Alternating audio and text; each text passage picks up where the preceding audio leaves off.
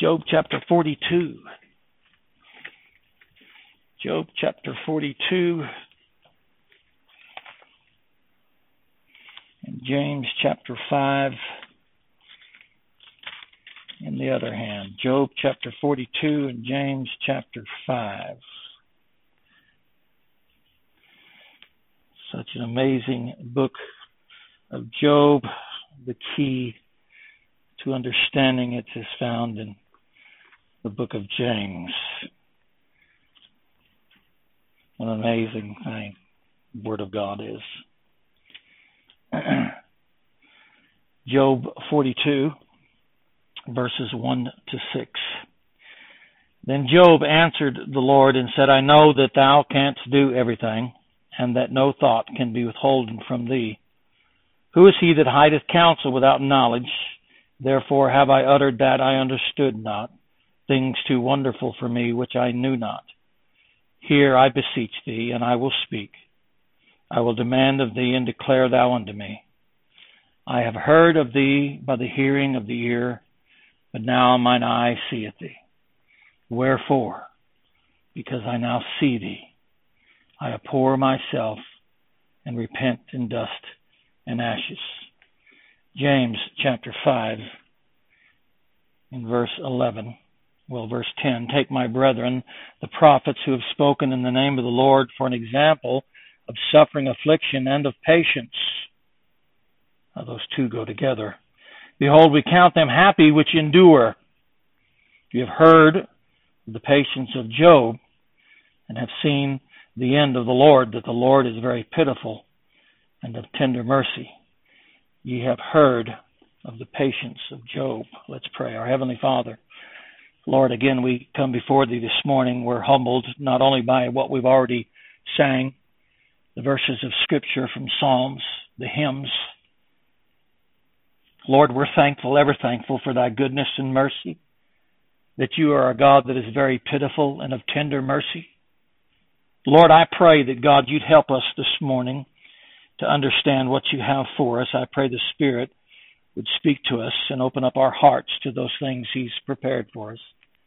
And I pray, dear God, that you'd write them upon our hearts. Father, we are truly living in perilous times, and the afflictions and sufferings of thy people are beginning to increase in a manner, in a way, in a fashion which has never been before. Help us, dear God, we pray, to listen tentatively to thy word. May we, like Job, take what we've heard from our ears, and may it help us to see you and only you. But God, I pray that you'd instruct us and teach us. Open up our hearts and our minds and our ears. May we hear what the Spirit hath to say to us this morning. For we ask these things in Christ's name. Amen.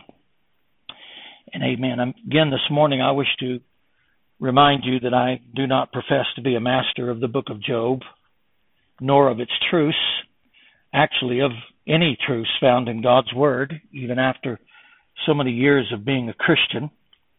Yet I pray that God would bless us this morning with knowing in part, like Paul said, being able to discover those things God has revealed unto us and shown us, or preparing us for things that He might be bringing our way as Christians.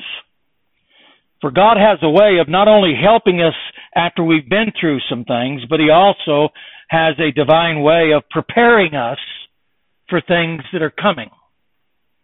And whatever our case might be this morning, I pray that God would speak to our hearts and impress upon us the divine truths of which He has for us in the book of Job. You know, the book of Job has attracted the attention and curiosity of countless people down through the ages. And it's the simple reason why the origin the cause, the purpose of man's sufferings and afflictions has always, since the beginning of time, aroused the curiosity and inquisitiveness of mankind. Man has always wondered why man suffers. Sinful man himself has always asked the question or sought the answer to why man suffers. Philosophers have sought to understand this by much learning and education yet to no avail. We've had songwriters who have sought to express its true meaning in music and lyrics, but only to the stirring of emotions for a moment. You, we've had poets in their attempts to dramatize and sensationalize such afflictions and sufferings, only to prove to increase this great mystery. And of course, lastly, we have the psychiatrist and the therapist who would have man look within inside himself for the answer. Yet there is no greater abyss of darkness and depravity than the unconverted heart of man. So they're directing their hearts and attentions to that which has no answer. Mankind has always sought to understand why man suffers and sought in various ways to explain it. All these man-made efforts to understand and explain sinful man's afflictions and sufferings have been met only with great disappointment and despair. For without God, and I hope we all understand and agree, without God, they'll never understand that sin is the true origin and source of their sufferings and sorrows. The problem with the world today is not education, not politics. The problem with the world, as always, has been sin. Sin is the problem. The reason for suffering and sorrow in the world today is sin. The Word of God said, For the wicked are like the troubled sea, which cannot rest, whose water cast up mire and dirt. There is no peace saith my God to the wicked. So all their vain efforts to define or explain or to answer why man suffers ends in vain without God. And yet there's even a greater mystery, one which the book of Job and actually the entire scripture deals with, but especially Job, there's an even greater mystery one which is confounded and often confused even the greatest of God's people, namely the sufferings and afflictions of the righteous at the hands of God Himself. This is a great mystery. We know that all afflictions stem from God. I hope and pray that we're all in agreement with that. They don't come, you know, out of nowhere. All afflictions on the righteous stem from God. Even Job humbly confessed that, even though God used Satan as his tool, Job humbly confessed that it was the hand of God from which all his problems stemmed, not from Satan. We know that all afflictions stem from God. Yet those afflictions at his own hand are often most mysterious. Those are the ones that are most mysterious. Why would God allow his children to suffer affliction under his own hand? Why would God be the one to strike? I'd really truly love to get off into that subject a little bit more deeper, but due to lack of time, I won't. If God spared not his own son, why should we think that God would not strike us if needful? We fellowship in the sufferings of Christ, do we not? I like that old hymn that the greatest blow that struck Christ was the blow of justice. It, it pleased Isaiah 53. It pleased God to bruise him. And I'm not saying in any form or fashion that we can ever equal the same as Christ. But if we're going to fellowship in his sufferings, beloved, surely, if by grieving us, by causing afflictions and sorrows in us, we are made more into the image of Christ, and that we can share in the sufferings of Christ, then should we not also welcome such afflictions at the hands of God?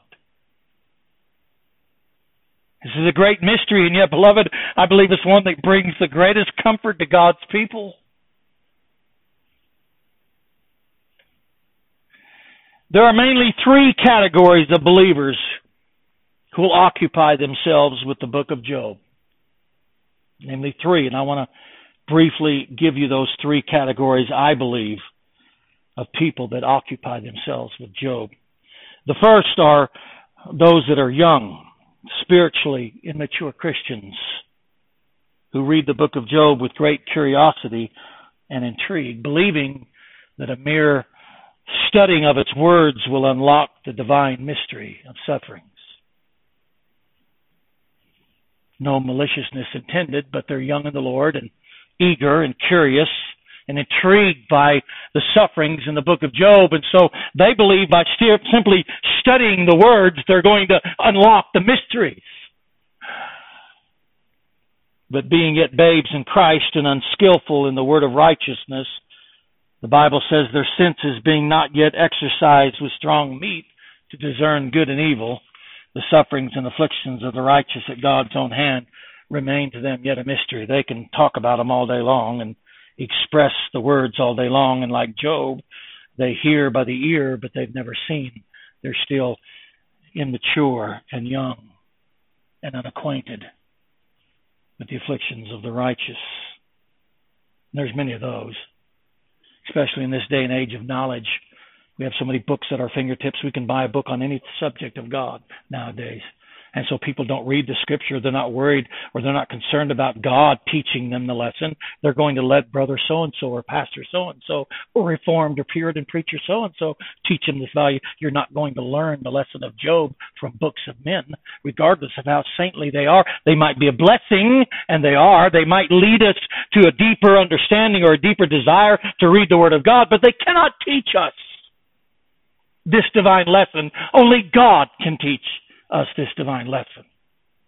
And our emotions and intellect might be tickled by what others say, but it's only God Himself who can truly teach us the lessons we need to learn under His afflicting hand. Secondly, there are those who are true believers who have suffered afflictions at the hands of God and yet like Job before the end of chapter 42 or before the end of Job still dark darken counsel by words without knowledge. They're still in that condition Job was. They have some understanding and comfort in such afflictions, yet like Job, they still contend with God. They understand it, they get a glimpse of it, and they find some sort of comfort from it occasionally, but they're still in their heart contending with God. And lastly, there are those who, like Job, at the end of Job, being greatly humbled by their afflictions at God's own hand, now see him whom once they only heard of. And yet, beloved, this last category is very few. This category has learned to humbly submit to his sovereign and divine providence under their afflictions. And like I said, these are few, very, very few.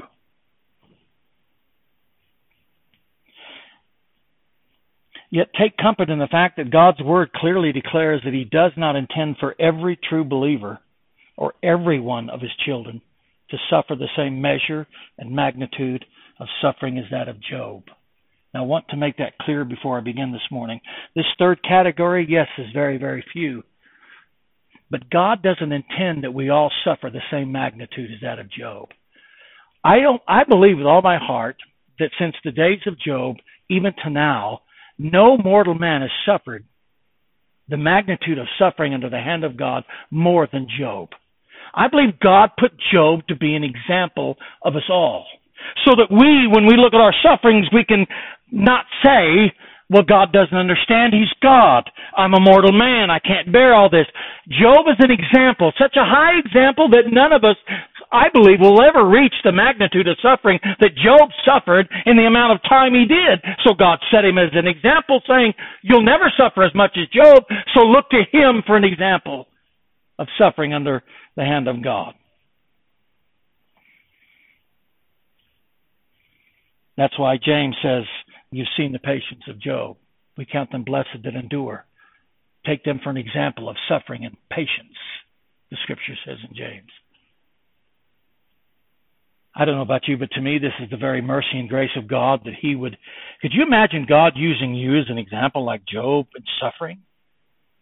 I mean, to me, that's an act of mercy and grace that God would would use Job as an example so that we might have comfort in our afflictions, that we might truly, as believers, say, God does understand our sufferings and our afflictions. He does comprehend what we're going through. He understands exactly what we're living, what He understands exactly our afflictions. In all our afflictions, He is afflicted.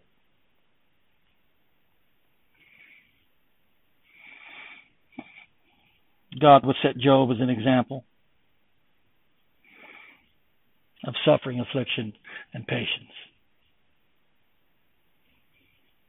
Let us then this morning, for a few minutes, hear the patience of Job. Look over back in James chapter 5. James chapter 5.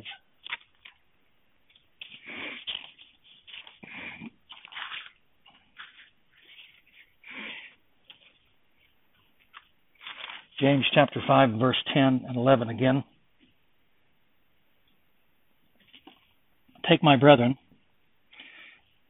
it's amazing that James, the, the, the theme of James is a, a faith with works. A faith without works is dead. It's amazing that Job is in that book. But um, James chapter 5, verse 10 Take my brethren, the prophets who have spoken in the name of the Lord for an example of suffering, affliction, and of patience. I love how the Holy Spirit puts those two things in one category suffering, affliction, and of patience. How they go so well together. Behold, we count them happy which endure.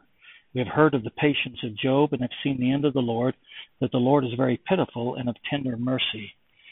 Let me ask you a question. Why does James direct our attention to Job's patience? You've heard of the patience of Job. For surely when we first acquaint ourselves with the book of Job, it doesn't appear like Job possessed patience at all when I first read the book of Job and then came back over to James, I thought, uh, where is the patience of Job? It's hard to see the patience of Job. It looks like Job immediately starts asking God questions. But James refers us, he refers us to Job's patience.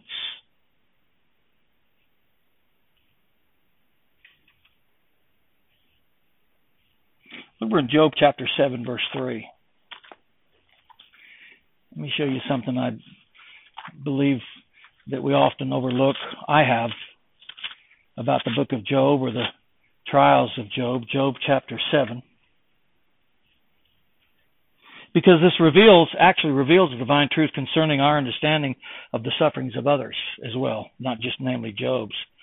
Namely, with James referring to the endurance and patience of Job and Job's own words here in chapter 7, verse 3, I want you to read this with me. Chapter 7, verse 3, Job says this So I am, so am I made to possess months of vanity, and wearisome nights are appointed to me. You ever notice that? I've made, I am made, so am I made to possess months of vanity, and wearisome nights are appointed to me. With James directing our attention to his enduring and patience, and with Job saying these same words in Job chapter 7, Scripture leads us to believe that Job's sufferings were a long time when I first read Job, because you read in the first chapter how one after another comes in and you think, okay, good, this was in a short period of time. In just a few days, Job was suffering. I mean, good, his friends were shut, shut up for three days, maybe about a week. But when you look at James and you look at what Job said in Job chapter 7 verse 3, scripture leads us to understand that Job's sufferings were a long time. In fact, the Jews believe his sufferings were at least a year. Job suffered for a year. Now, to me, that's endurance. And that's patience. How long did Job suffer before he started complaining, so to say, before he started questioning God? We know not how long that was, but we do know from James in Job chapter 7 that his sufferings lingered a long time. He didn't just suffer a few days, it went on a long time. Now, the catastrophes in chapter 1 were one after the other. And then he got the boils he got the sickness from God. How long he endured that, we know not, but Scripture leads us to believe he endured it for a long time. You remember at the end of one, chapter one, he said, The Lord giveth, the Lord taketh, blessed be the name of the Lord. It sounded like Job was, but how long did Job endure that? James calls on us to admire, to hear his patience.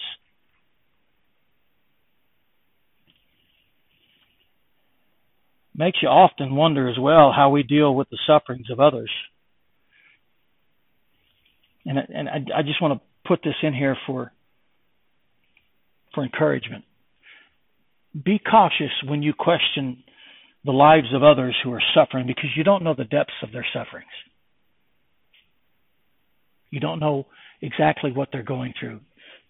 Too many Christians are too quick to give advice, like Job's three friends, without understanding the measure of this individual's sufferings. They don't know what God's put them through. They were quick. I like what Proverbs said. Proverbs said, He that answereth the matter before he heareth it, it is a folly and shame unto him. He answereth the matter before he heareth it. Be careful when someone else is suffering under affliction that we as God's people use patience and understanding because we do not know the measure of their suffering. That's why I like Proverbs again that says, The heart of the righteous studieth to answer. In other words, the heart of the righteous studieth to answer. In other words, the righteous takes time. They think, they contemplate before they answer. Don't be so quick to give an answer. Don't be so quick to give advice. Don't be so quick to um, make a judgment call or to judge a situation when another people, when someone else is suffering, because we know not the, the length, we know not the measure, we know not the magnitude of what God has brought them through. God give us grace. And like I said, Job's three friends were most wise when they were silent for three days. So James addresses us and draws our attention to the patience of Job. He endured for a long time. He had patience for a long time. The patience of which Scripture speaks, especially in Job's case, is not an average patience, which one might exercise under normal circumstances of life. People can exercise patience in waiting for someone, waiting for your wife while she goes to the store, waiting for. I'm not talking about your average patience which one exercises under normal circumstances of life. The patience of which Job speaks, the patience of which James speaks, is a patience that enables believers to meekly endure injuries. Listen to me. It's the best definition I ever heard of it. Listen to me. It's a grace, it's a virtue which enables believers to meekly endure injuries and with a continued calmness of temper and submission to the will of God, bear affliction and humbly wait for the accomplishment of his promise. Let me say that again. This was a John Brown of Haddington Dictionary definition, and I've never found a better one in all my 35 years. It is that grace whereby believers meekly endure injuries and with a continued calmness of temper and submission to the will of God, bear affliction and humbly wait for the accomplishment of his promise. And you do not learn that in the school of men. That cannot be taught or read or learned from books. It can only be taught as God puts us through afflictions and trials of His own divine appointment, teaching us that lesson. I don't care how many books you read on. I don't care how many Puritans you read on suffering and afflictions. We will never learn the value of this truth until God has providentially and personally placed us in those times of afflictions to learn the value of that truth. In your patience, the Lord said in Luke 21, talking about the end times when people's going to per, uh, you know persecute us. He said, "In your patience, possess ye your souls."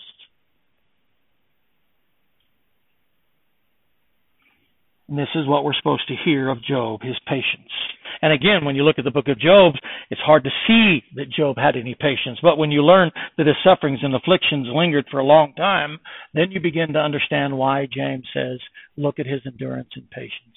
How long would it have took for you and I to break? Again, I don't know when Job began seriously contending with God, but how long was it? How long did he do? Evidently, he endured for a while.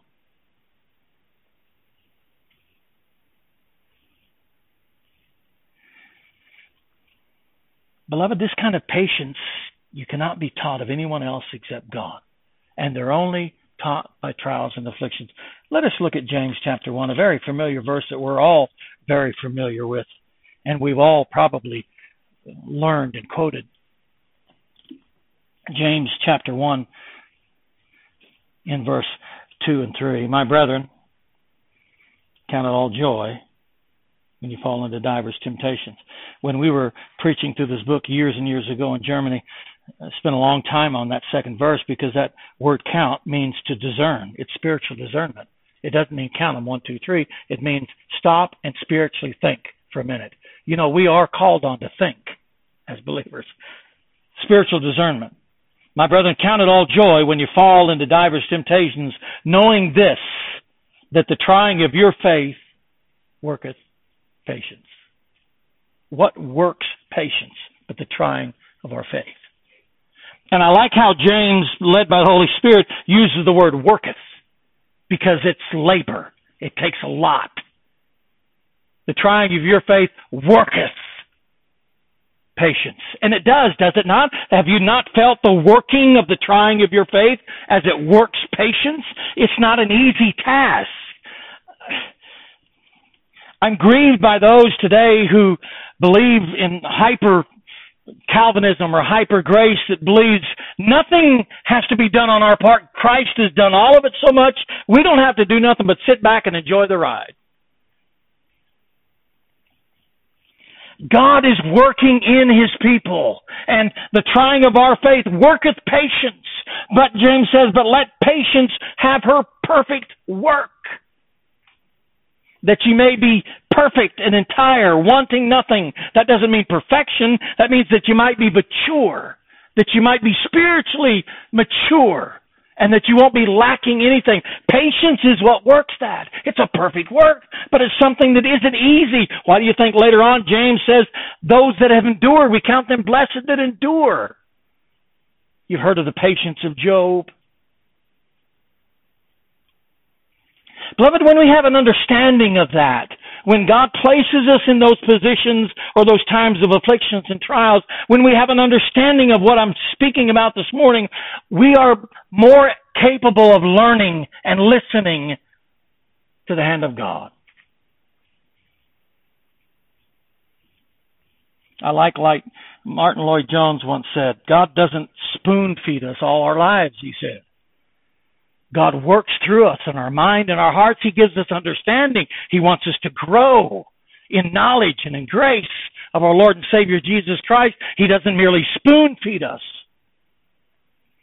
And this is the wonders of Christianity. This is the joy of Christianity, being able to know that God is working in us that which is according to His will and His purpose. So we work out that salvation with fear and trembling, knowing that it's God that worketh in us both the will and to do his good pleasure, being more and more conformed to the image of Christ. Then when we look at these things, we're not looking at them with fear and trembling and torment and anxiety, but we're looking at them with faith and hope and confidence in God. Look at Romans chapter 5. Romans chapter 5.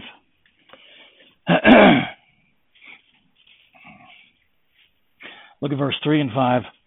Again, the scriptures explain this patience.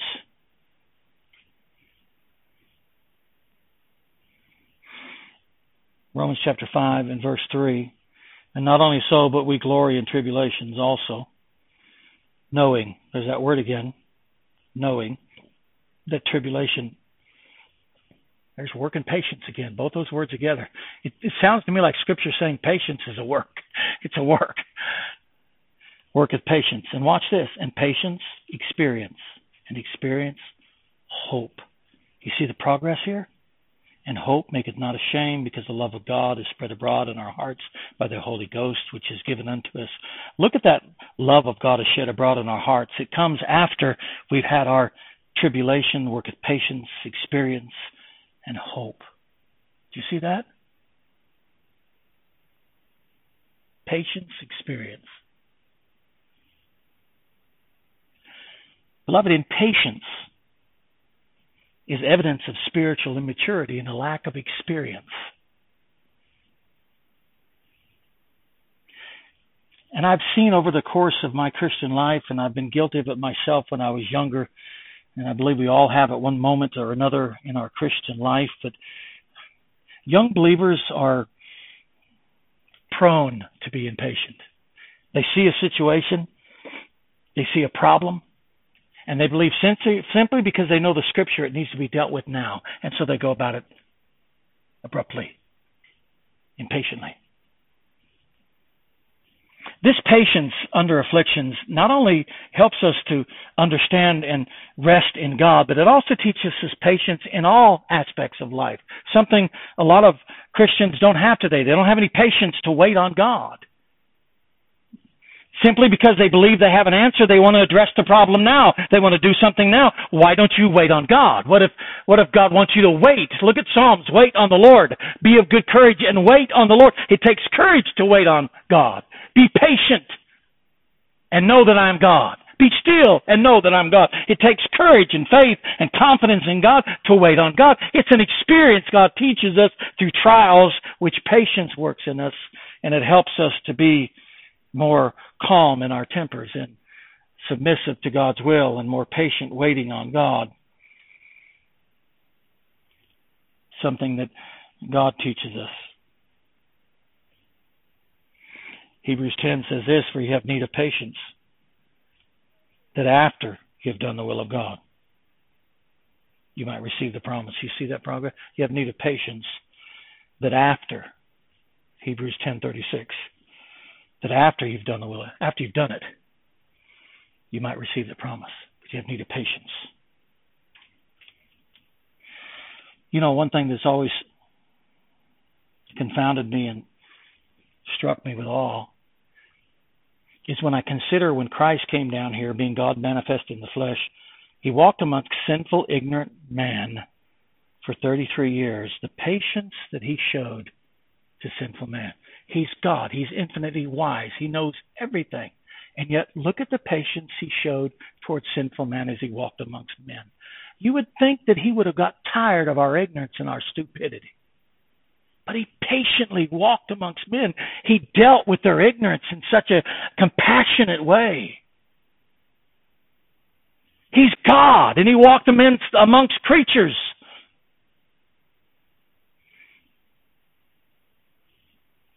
Patience is a virtue we all need more of, and it's afflictions that teach us patience. Yet, look at something in Job that I want to show you about how God worked this divine work of patience in Job. Stay with me just a few more minutes. I want you to see this. Look over in Job chapter 38.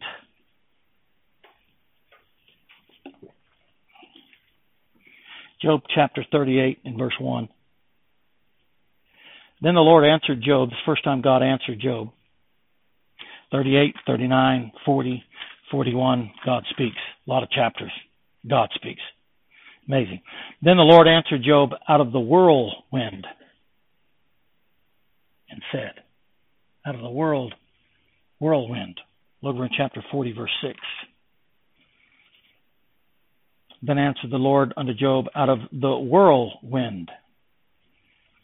Why whirlwind? Why didn't he just say God answered Job? Well, if you do a word study on whirlwind in Scripture, a lot of times it was a sign of God's wrath. But whirlwind, actually, in Scripture, is a mark of God's majesty. Listen to me, he's dealing with Job. It's a mark of God's majesty. It's to reveal that his glory, purposes, and works or providences are unsearchable. In other words, God manifests himself as God to Job. You can't figure me out. Follow the questions. God answers him after that when he oh, speaks to him out of the whirlwind. He talks about creation. Was you there at the foundations of the world? Did you create this? Did you create that? And he and he he doesn't really ever tell Job why he allowed Satan to do these things. He never gives Job an answer. In all these chapters where God speaks, God just magnifies himself. I'm God. Look at this. Can you do this? Can you do that? Can you do this? He's magnifying himself. He's not giving Job an answer. But in reality, he is.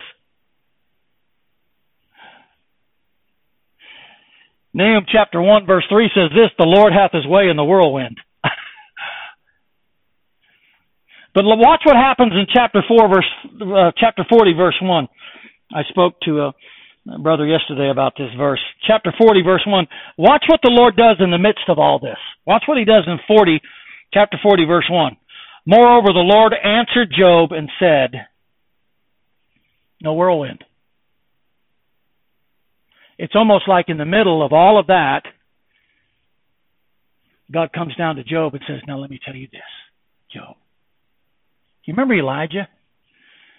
When God, and when Elijah was in the cleft or in the hills, and you know the wind came and the storm came and the fire came, and it said God wasn't in those, but He was in the still small voice, and then Elijah came out. It's almost like God's doing the same thing to Job. He speaks in a world when He shows His majesty and glory, and Job is just awestruck. Job doesn't know what to do. As a matter of fact, Job here says, I'm vile after this. He said, What shall I answer thee? I'll lay my hand upon my mouth. I'll shut my mouth after God does. It's almost in the midst of all that whirlwind. You know what God does? God comes down and gently, full of pity and of tender mercy, speaks to Job and says, Okay, in the midst of this, Job, let me talk to you.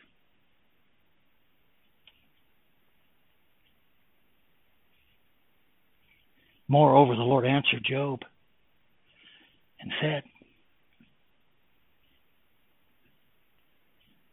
This is the very this is God being very pitiful and of tender mercy. This is God condescending to speak to his afflicted child after he's revealed his glory. Almost like Moses, when Moses said, God, if you don't go with us, God said, I'll send an angel with you. Moses said, I don't want an angel. No, God said, I'll send an angel with you, but I'm not going with you. Moses, I don't want an angel. If your presence doesn't go with us, I don't want to go. If your presence doesn't go with us. Lord, show me your glory. God says, Nobody's seen my face and lived. Moses said, I want to see your glory. God says, Okay, you can't see my face. Otherwise, you'll die but I'll show you my back parts. So he put him in the cleft of the rock. His hand covered him, and God just showed his back parts. And in the midst of God showing his back parts, being merciful, kind, and gracious, Moses falls on his face and said, That's the way, too much. I can't take anymore. I can't take it. You see, when we get a glimpse of God, it doesn't matter why. You see, it doesn't matter why. There's no more a desire to know why. Knowing you is enough. I don't need to know the why. But it took God to come first in a whirlwind to bring Moses down to his Moses down to his knees to humble Moses before God could, in that state of humble condition, come down and speak to Moses. And the Lord spoke to Moses. Not in a whirlwind. He spoke to Moses. And then he goes back to the whirlwind. The Lord spoke to him out of the whirlwind. Amazing act of kindness and pity and mercy and grace. You ever you ever had that? You ever you ever experienced that in your afflictions, in the midst of your afflictions, when everything is roaring about you, and yet you still, in some way, when you're reading scripture, you hear that still small voice of God speaking. I'm telling you, God is compassionate and full of pity and mercy and grace, but He'll share not His glory with anyone. Sometimes it takes God showing himself in a whirlwind, letting us know his majesty and his glory and his ways are unsearchable before he can speak to us in a still small voice and say, Listen, my child, it's not the why, it's the who.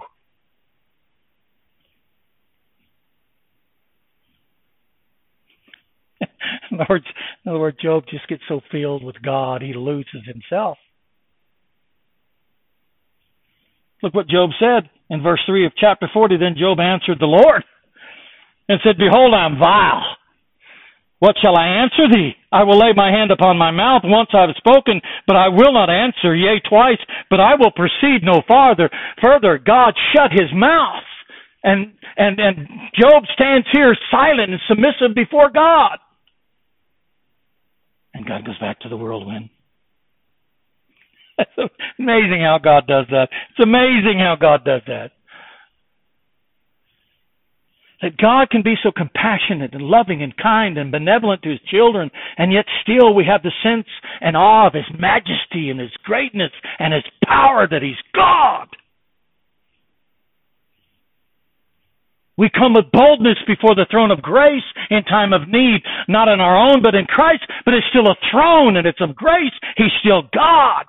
God never ceases to be God. God wanted Job and us to realize in your afflictions, I'm still God. I speak from the whirlwind, but I come down and condescend and speak to you as a child. But don't forget, I'm still God. He's God. He's, he's God. The psalmist said it best in Psalm 39 9. He said, I was dumb.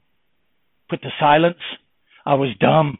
I opened not my mouth because thou didst it. I was dumb. I was silent. I opened, I did not open my mouth. Why did I, why was I silent? Because you did it. That's the only answer. You did it.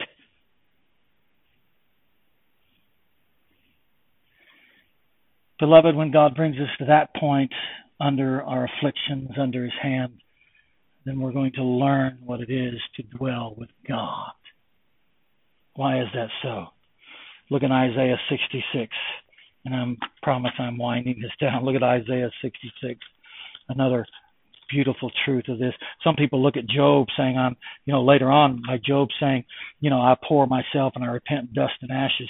No, that, that was the most blessed state Job could ever find himself. It's the most blessed state you and I can find ourselves. Why is that so? Isaiah 66, verse 1 Thus saith the Lord, The heaven is my throne, the earth is my footstool. I'm God. That's how high I am. Where is the house that ye build me, and where is the place of my rest? For all those things hath my hand made, and all those things have been, saith the Lord. He's created everything. Remember, he's God. But watch what he says here. But to this man, I like how he singles it to one to this man will I look. This is the man that gets my attention. Even to him that is poor. Not financially, spiritually. And of contrite spirit. Sounds like Job. And trembleth at my word. To this man will I look. Job was in the most blessed state he'd ever been before. When he was silent before God, he began to see God with his eyes. You know where we see God the most clearest? Amongst the heap of ashes of repentance and contrition.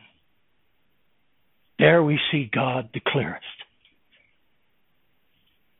The world looks at that and said that's morbid. The Christian looks at that and says, "Oh no, oh no, that's that's the place where I see God the clearest. That's where I have fellowship most with my God, for He looks upon me." I love how God did that with Job. The whirlwind on both sides, but in the midst of that, He comes down and He speaks to Job.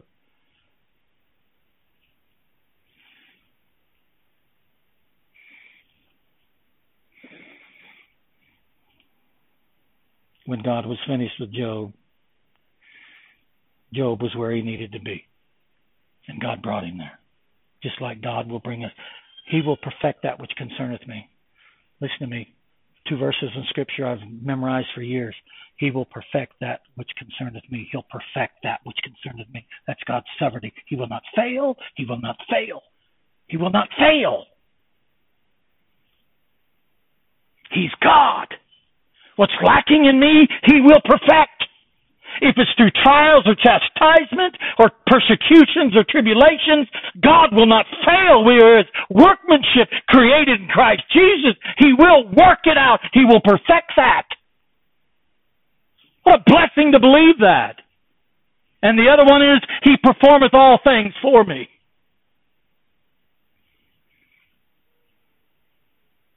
And God brought Job exactly where He wanted to bring Job.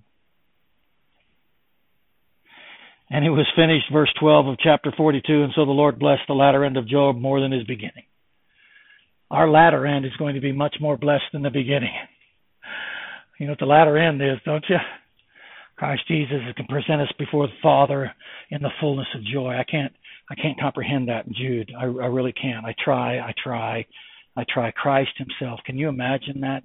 I know people think, well, you can't speak so humanly of God, but I, I can't imagine Christ taking each individual Christian and bringing them before the throne of grace in the fullness of joy before the Father. We shall see the Father as He is and not die. No one's seen the face of God and lived, but we shall see the face of God and live for eternity. Oh, beloved, there's nothing wrong with abhorring yourselves and repenting in dust and ashes. There's nothing wrong with finding out that you've heard of him, but now you can see him. He's worth it all. And truly, we are nothing. We are absolutely nothing. He is everything.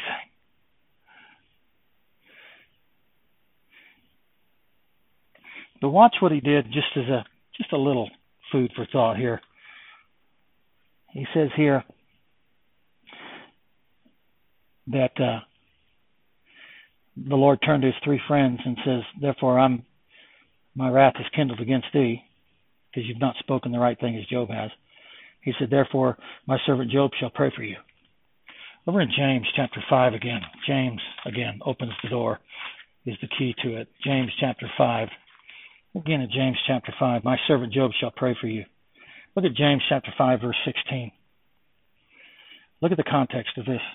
Confess your faults one to another and pray one for another. False. That you may be healed. The effectual, fervent prayer of a righteous man. Job was righteous, availeth much. There's the key. Why did Job pray? The effectual, fervent prayer of a righteous man availeth much. Confess your faults and pray for one another that you may be healed. And like our brother said last week, it's an act of grace. Can you imagine what Job might have thought about his three friends if it's been such a long time? They have been against him the entire time, and God says, "No, no, I'm I, my wrath is kindled against them, but my but Job is going to intercede on your behalf because the effectual fervent prayer of a righteous man availeth much, and because you had a fault." And I want you healed. Job is going to pray for you. And it says, and the Lord turned the captivity of Job when he prayed for his friends. when he turned the captivity, prayed for his friends. Look at that. Merciful gracious. It's amazing how Job, how God put that in Job's heart.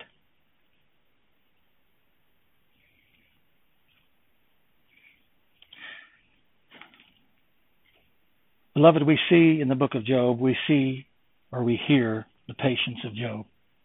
And we see the end of the Lord, that the Lord is of great pity and of tender mercy very pitiful and of tender mercy. We see that in Job. We see the patience of Job. May God give us grace to take what God's word says, what we've learned, not only think and meditate about it, but if you've been through or you're going through something that you don't understand, that you can't describe, you can't find a reason for, and it's confounding you and it's confusing you, I encourage you to go back to Job and look at Job. God never gives Job an answer. Why? God just reveals himself. And that was answer enough. Beloved, that's all we need. We just need, by faith, to see more of Christ. There's no need for an answer. You're sufficient. Why do you think when Paul said, Hey, I got this thorn in the flesh, I need to get rid of it? Lord said, No, my grace is sufficient. My strength is made perfect in what? Weakness. It's a paradox. Therefore, Paul said, Therefore I shall glory in my infirmities of the power of Christ may dwell within me. May God give us grace to understand what Job is teaching us, what we learn from God, so that we, like Job, might learn the blessings of enduring, and that we too might, as Job, not only say, I've heard thee by the hearing of the ear, but now I see thee, and I pour myself in dust and ashes. Let's pray. Heavenly Father, I pray that, Lord, you'd bless the preaching of thy word, and Lord, I I know, Father, Lord, that I have fallen far short of being able to preach it in such clarity as it deserves, for Lord, it's your word, and I pray that the Holy Spirit would take the words, your words, and Father, Lord, you'd write them upon our hearts and our minds that we might, Lord, receive the comfort and encouragement and the instructions we need. Father, Job was an example, Lord, of suffering, affliction, and of patience. But Lord, as we look at Job's patience, may we see the end of the Lord. And may we be reminded as well that you're God. Lord, your ways are in the whirlwind. And yet, in the midst of that, you come down and condescend and speak to us and comfort us in such a wonderful, merciful way through Christ Jesus. Lord, I pray that God, you'd give us, Lord, the blessings of knowing this truth in our own lives. We love you. Thank you for all things. In Christ's name we pray. Amen.